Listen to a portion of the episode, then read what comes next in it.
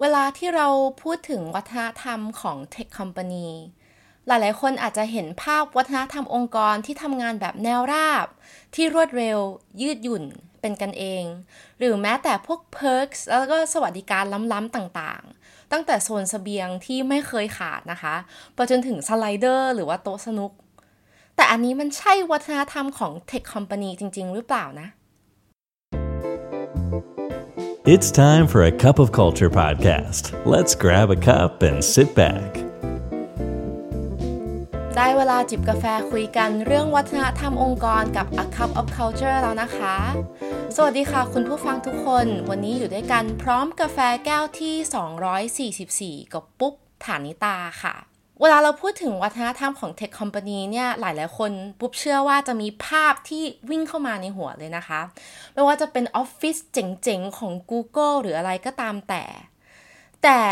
จริงๆแล้วอะค่ะ วัฒนธรรมแบบ tech มันไม่ได้มีอยู่แค่เพียงแบบเดียว และที่สำคัญคือมันจะไม่ใช่แค่เพียงออฟฟิศเท่ๆ ที่มี slider ที่มีโต๊ะสนุ๊กเท่านั้น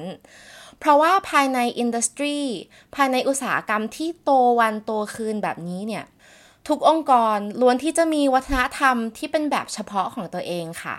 ตั้งแต่ยักษ์ใหญ่อย่างเช่น Google Amazon Spotify และ Uber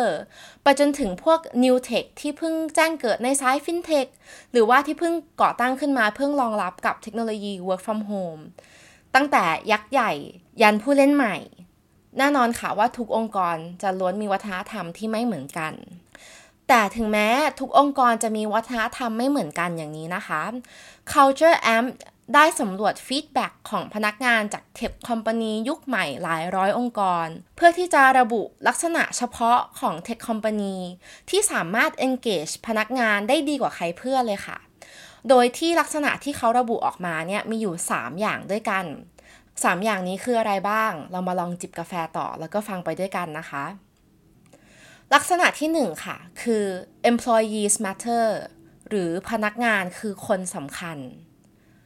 ผู้นำของ Tech Company ยุคใหม่จะรู้ตัวดีค่ะว่า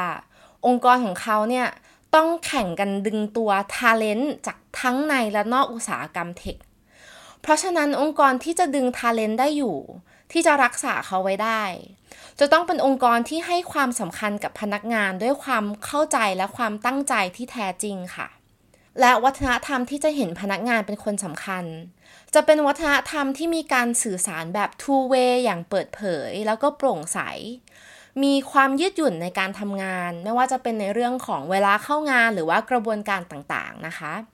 มีการแบ่งงานที่ยุติธรรม และที่สำคัญนะคะ คือมีการ take action ด้วยข้อมูลจากแบบสอบถามและฟีดแบ็กอื่น ๆ ที่พนักงานได้ให้ อย่างเอาจริงเอาจังเลยค่ะ เพราะฉะนั้นถ้าเราอยากที่จะส่งสัญญาณไปว่าเราเห็นพนักงานเป็นคนสำคัญ อย่าลืมสิ่งเหล่านี้นะคะ ลักษณะที่ 2 ค่ะ คือ learning and development is key การเรียนรู้และพัฒนาการต้องเกิดขึ้นอย่างสม่ำเสมอ เมื่อกี้เราได้คุยกันจากมุมของผู้นำองค์กรกันแล้วนะคะ คราวนี้เรามาดูกันในมุมของพนักงานบ้าง ซึ่งพนักงานของ Tech Company อะค่ะ เขาก็รู้ตัวดีว่าในอินดัสทรีนี้ที่มีการแข่งขันสูง แล้วก็ทุกอย่างมันเปลี่ยนได้อย่างรวดเร็วเนี่ย เขาต้องพัฒนาทักษะของตัวเองอยู่ตลอดเวลา เพราะฉะนั้นองค์กรที่ลงทุนกับการเรียนรู้และพัฒนาการของพนักงาน จะเป็นองค์กรที่ engage พนักงานได้ดียิ่งขึ้นค่ะโดยองค์กรสามารถที่จะออกแบบกระบวนการ knowledge sharing หรือจัดระบบ knowledge management ที่ทุกคนเข้าถึงได้และใช้ได้จริง หรือจัดการอบรมและระบบโคชชิ่งแอนด์เมนเทอริงต่างๆ ที่ตอบโจทย์วิสัยทัศน์ขององค์กรไปพร้อมๆ กับความต้องการส่วนตัวของพนักงาน หรือคุณค่าที่ทั้งองค์กรยึดถือร่วมกันค่ะ หากองค์กรทำสิ่งเหล่านี้ได้ ก็จะสามารถ engage กับ talent ได้ดียิ่งขึ้นนะคะ ลักษณะที่ 3 และลักษณะสุดท้ายค่ะ คือ confidence in direction สร้างความเชื่อมั่นให้ทิศทางขององค์กร เมื่อก่อนนะคะ เวลาเรานึกถึงความสุขในการทำงาน เราอาจจะนึกถึง work life balance หรือว่าสวัสดิการต่างๆ เท่านั้นใช่ไหมคะ แต่ในยุคนี้สองสิ่งเหล่านี้เนี่ยมันไม่พอแล้วค่ะ ในการสร้างความสุขในการทำงาน แต่การที่จะทำให้ชีวิตการทำงานของพนักงานมีความสุขจริง ๆ คือการที่ทำให้พนักงานรับรู้ถึงคุณค่าของตัวเอง และเข้าใจจริง ๆ ว่างานของเราเนี่ยมีความหมายยังไง เพราะฉะนั้นองค์กรจึงควรที่จะมีวัฒนธรรมที่ตั้งอยู่บนฐานของวิสัยทัศน์ และทิศทางองค์กรที่ชัดเจน แล้วมันจะดียิ่งขึ้นไปอีกค่ะ ถ้าหากว่าวิสัยทัศน์และทิศทางเนี่ยมีคุณค่าต่อพนักงานของเราจริง ๆ มีคุณค่าแล้วยังไม่พอนะคะ วิสัยทัศน์และทิศทางนี้ยังต้องได้ถูกสื่อสารไปทั่วถึงทั้งองค์กรอย่างสม่ำเสมอ อย่างชัดเจน และอย่างโปร่งใส เพื่อให้วิสัยทัศน์นี้กลายเป็นแก่นในกระบวนการทำงานของทุกๆ คนจริง ๆ ค่ะ การที่องค์กรจะทั้งสามารถดึงดูดและรักษาทาเลนต์ไว้ได้ จะต้องใช้เวลาทำความเข้าใจสิ่งที่พนักงานให้ความสำคัญจริง ๆ จนสามารถที่จะ engage กับพวกเขาได้ดีกว่าองค์กรที่มีวัฒนธรรมที่ไม่คำนึงถึงความต้องการของคนในองค์กรค่ะ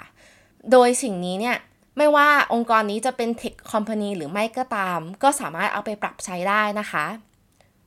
ถ้าหากคุณผู้ฟังสนใจที่จะเรียนรู้เกี่ยวกับวัฒนธรรมของเทคคอมพานีอื่น ๆ วัฒนธรรมขององค์กรเทคยักษ์ใหญ่ อย่างเช่น Amazon หรือ Spotify มากขึ้นนะคะ สามารถที่จะไปหากาแฟแก้วอื่น ๆ ของ A Cup of Culture เพื่อที่จะเรียนรู้เพิ่มเติมได้ เราเคยมีทั้งทำพอดแคสต์แล้วก็เขียนบทความในเรื่องนี้ค่อนข้างเยอะเลยค่ะ และก่อนที่กาแฟแก้วนี้เนี่ยจะจบลงไป ปุ๊บขอสรุป 3 ลักษณะ ที่ Tech Company หรือ Company อื่น ๆ นะคะ สามารถที่จะใช้ในการ engage กับพนักงาน เพื่อที่จะดึงดูดและรักษา talent ได้ค่ะ ก็คือ 1. employees matter พนักงานคือคนสำคัญ 2. learning and development is key การเรียนรู้และการพัฒนาต้องเกิดขึ้นอย่างสม่ำเสมอ และ 3. confidence in direction สร้างความเชื่อมั่นในทิศทางขององค์กรค่ะ และกาแฟแก้วนี้ก็หมดลงแล้วนะคะ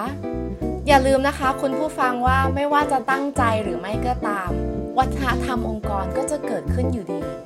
ทำไมเราไม่มาสร้างวัฒนธรรมองค์กรในแบบที่เราอยากที่จะเห็นกันล่ะคะ แล้วพบกันใหม่ในกาแฟแก้วหน้า สวัสดีค่ะ